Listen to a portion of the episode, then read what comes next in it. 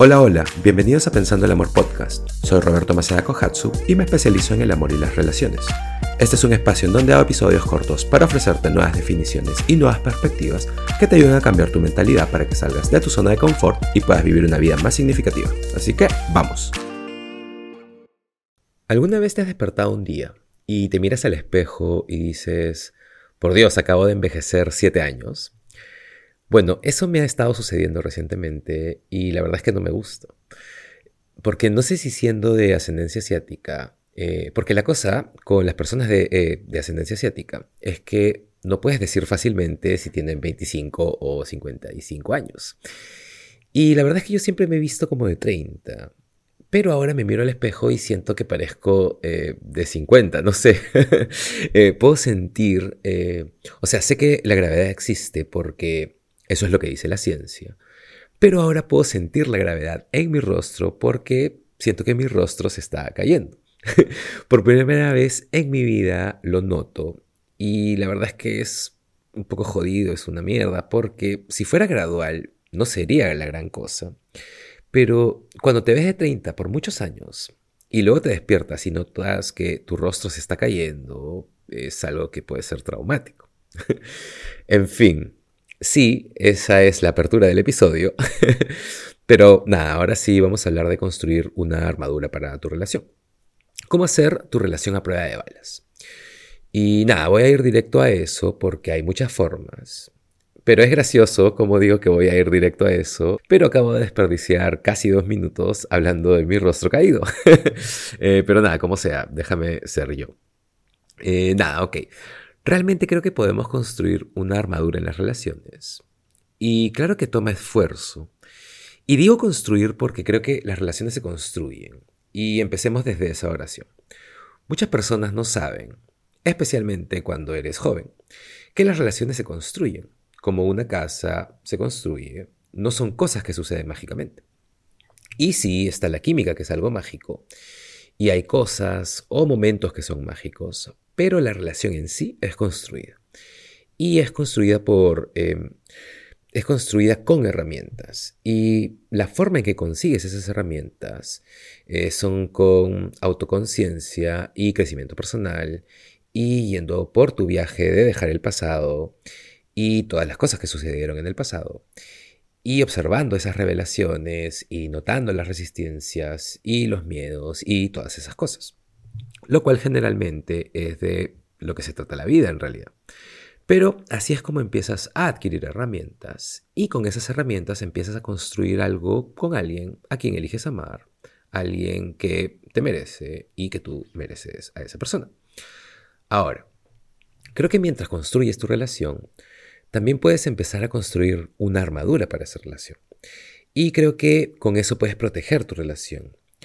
Y Todas las relaciones van a atravesar caídas, van a caerse en algún momento, y algunas se van a destruir si son débiles, pero otras, si tienen algunas de estas cosas de las que voy a hablar, van a, ser, van a poder ser más duraderas, van a tener una mejor o una buena base, y vas a poder arrojar la relación desde un edificio muy alto y no se va a romper. Eh, ok, primero hablemos de tu definición de amor. Todo en general eh, creo que empieza con nuestras definiciones. Y esas se forman por la manera en que miramos al mundo. Y nuestras definiciones cambian. Eh, porque, por ejemplo, mi definición de amor, digamos, hace 10 años era muy diferente a mi definición de amor hoy en día. Y basado en tus definiciones vas a crear un cierto tipo de relaciones. Por lo que si tus definiciones son distorsionadas de alguna manera o no se alinean con tu verdad o son poco sanas, entonces lo que vas a construir o lo que estás creando va a seguir a eso. Entonces, ¿cuál es tu definición de amor hoy en día?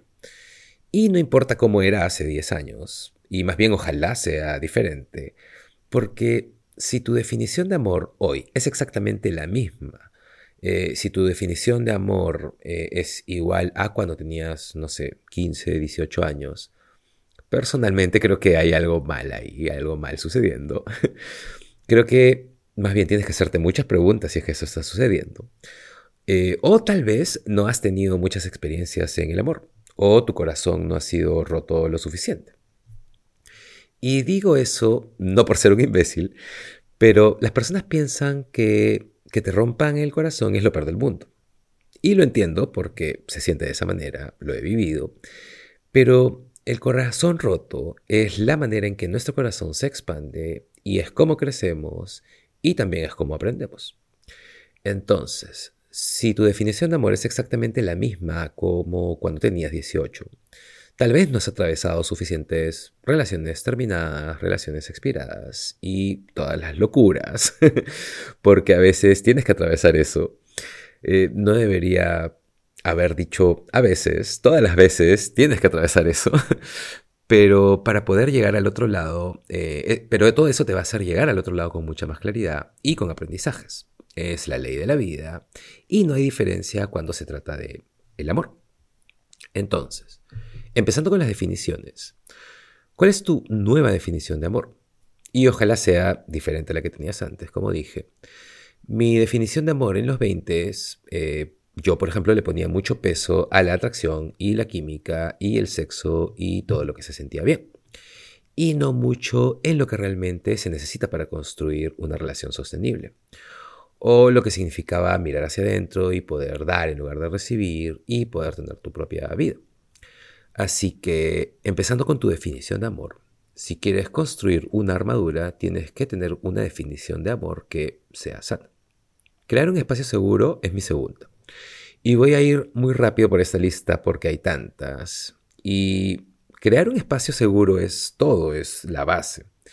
Y creas un espacio seguro a partir de poder escuchar activamente, de intentar entender antes de intentar que te entiendan, al practicar vulnerabilidad y empatía. Ustedes ya saben todo esto. Eh, y la verdad es que estás haciendo la vida con tu persona, no haciendo una sola vida con esta persona. También eh, eh, creas un espacio seguro al estar súper presente, no estar a la defensiva, dejar de jugar al tira y afloja. La siguiente, aprender a discutir sin pelear. Algo que siempre hay que tener presente es que no importa cuántas veces discutan, eh, algunas personas piensan, por Dios, esto va a ser otra pelea y piensan que va a ser otra rajadura en la relación.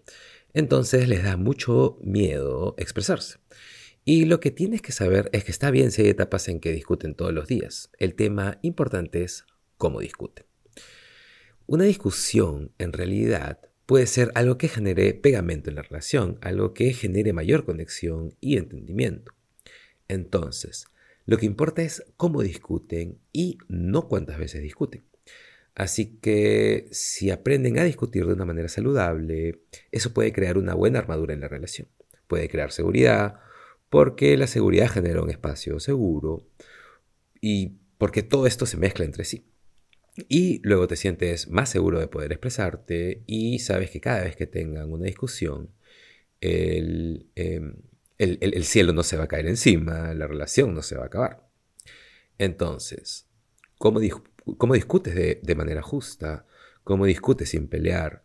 Eh, ya te di la respuesta, discutes de una manera justa, discutes intentando eh, realmente, intentando entender a la persona, practicando empatía, discutes no arrojando cosas, no perdiendo tu temperamento, teniendo rabia, y esas son obvias. Discutes intentando entender antes de intentar que te entiendan a ti discutes sin tu ego, discutes expresándote realmente, utilizando declaraciones desde ti mismo, no culpando.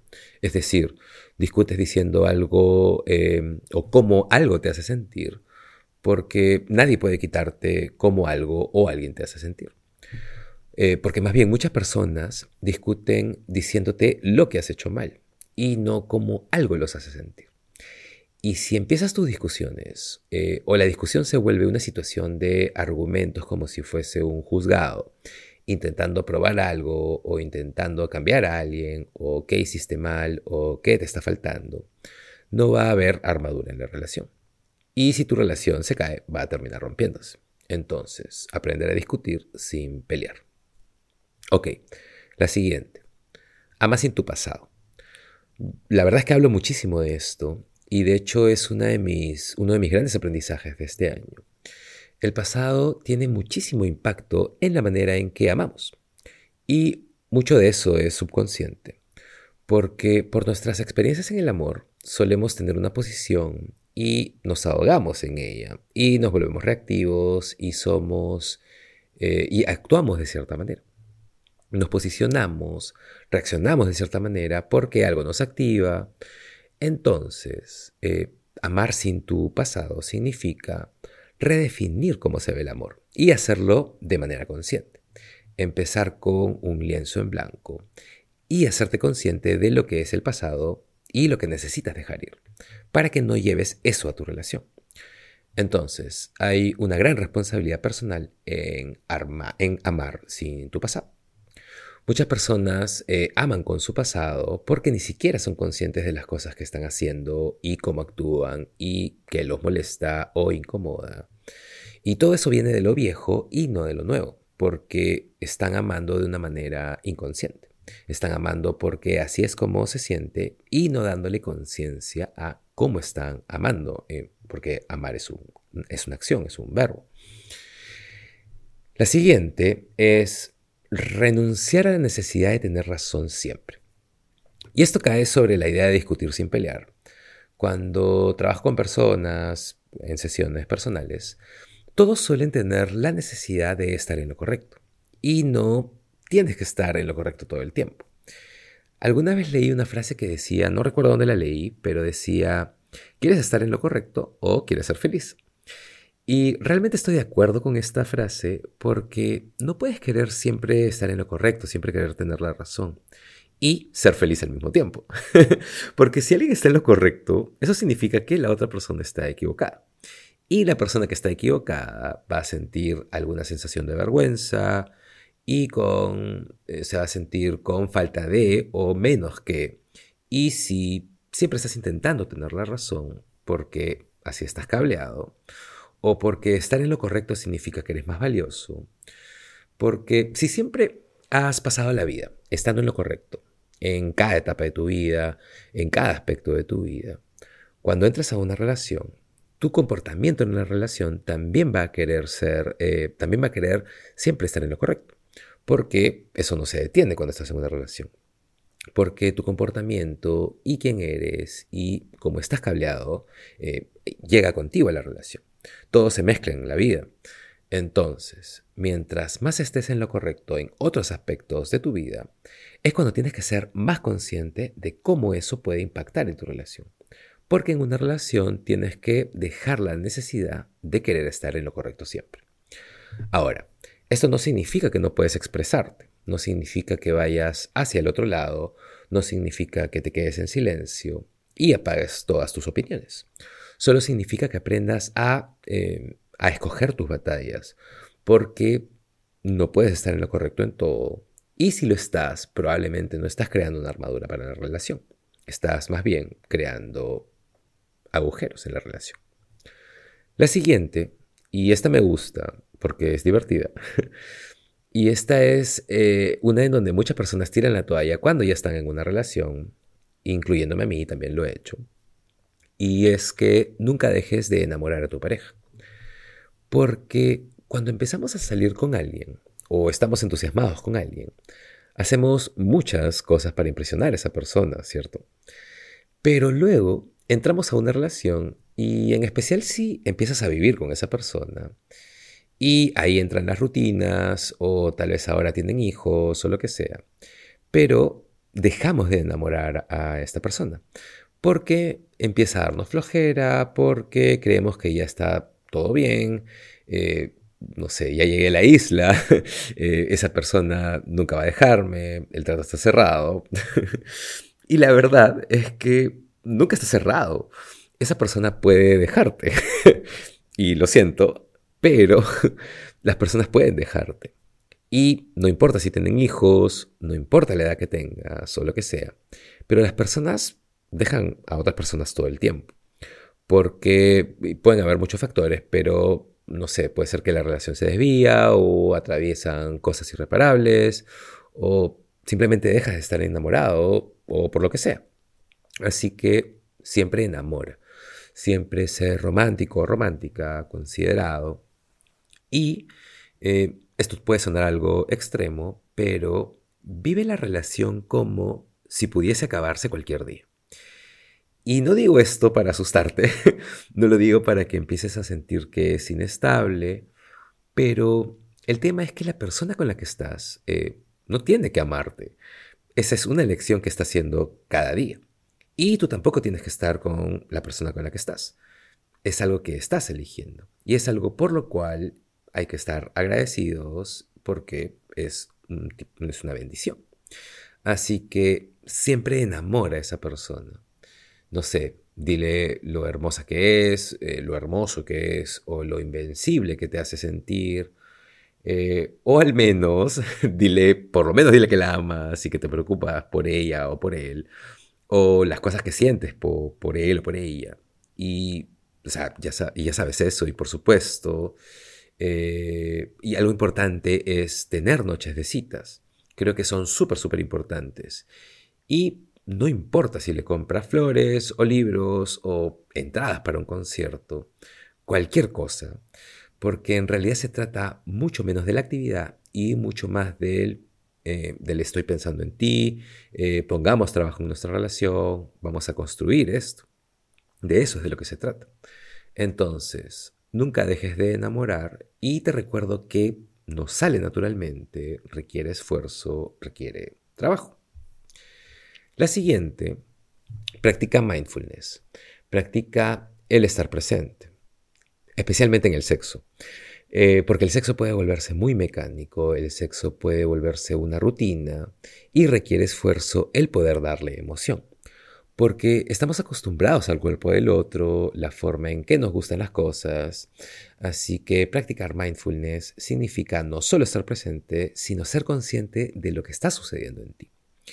Y también explorar, ¿sabes? Explorar en la habitación, también explorar fuera de ella, eh, porque los, juegos previos empiezan en el momento en que te despiertas eh, y ves a tu pareja y lo miras, la miras y le dices que lo amas, la amas y que quieres que tenga un buen día y le das un beso de buenos días. Ahí es donde empieza el foreplay, los juegos previos.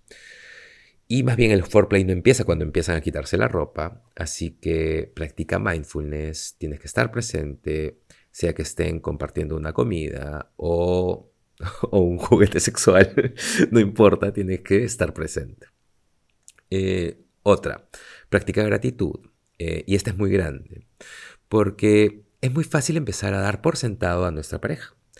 Es muy fácil empezar a mirar por encima de nuestra pareja, eh, mirar el jardín de, otra pareja o mirar a otras personas y pensar en lo que ellos tienen.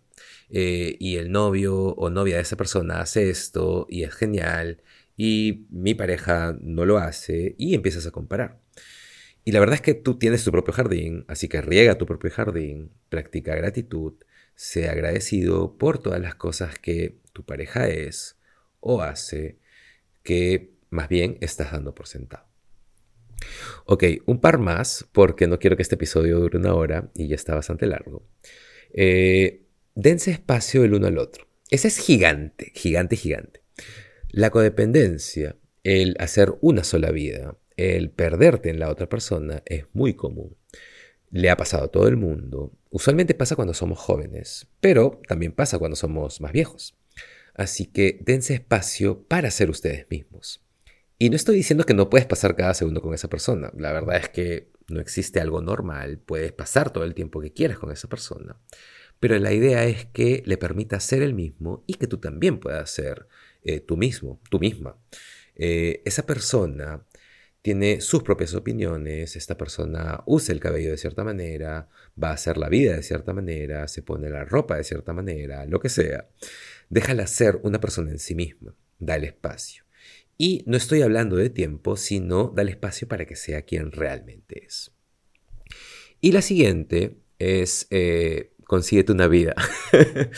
Hazte tu propia vida. Porque en las relaciones, especialmente al comienzo, nos enamoramos y estamos tan metidos en la relación que empezamos a ignorar a nuestros amigos y nuestras propias necesidades y lo que queremos. Pero es importante que tengas tu propia vida. Es importante que cada uno tenga su propio contenedor individual y puedan llegar con eso a construir uno más grande. Pero ten tu propia vida. Y permite que la otra persona tenga su propia vida también, porque esto genera una armadura fuerte en la relación.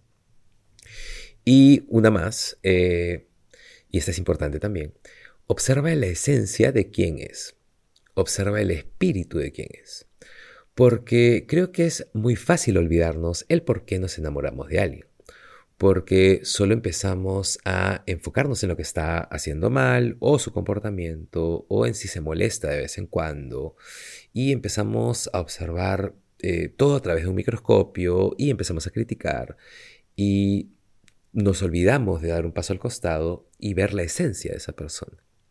Porque la esencia de esa persona es lo que la hace realmente única. Y es por eso que te enamoraste, por la esencia de esa persona. Y sé que es un poco abstracto, pero te desafío que mires a tu pareja de esa manera. ¿Cuál es la esencia de esta persona? Y cuando recuerdes eso, puedes recordar por qué elegiste amar a esa persona. Entonces, ya para terminar, estas son algunas de las maneras en que puedes crear una armadura para la relación. Tengo muchas más en realidad y podría ir mucho más profundo y hablar por días de esto. Así que voy a ver la manera de poder crear algo para hablar de todo esto. Pero por ahora ya nos pasamos los 20 minutos, así que espero que te haya gustado el episodio. Gracias por estar aquí, gracias por escucharme. Comparte el episodio, suscríbete al podcast, dale un rating y ya nos vemos en el siguiente episodio de Pensando el Amor Podcast. Chao.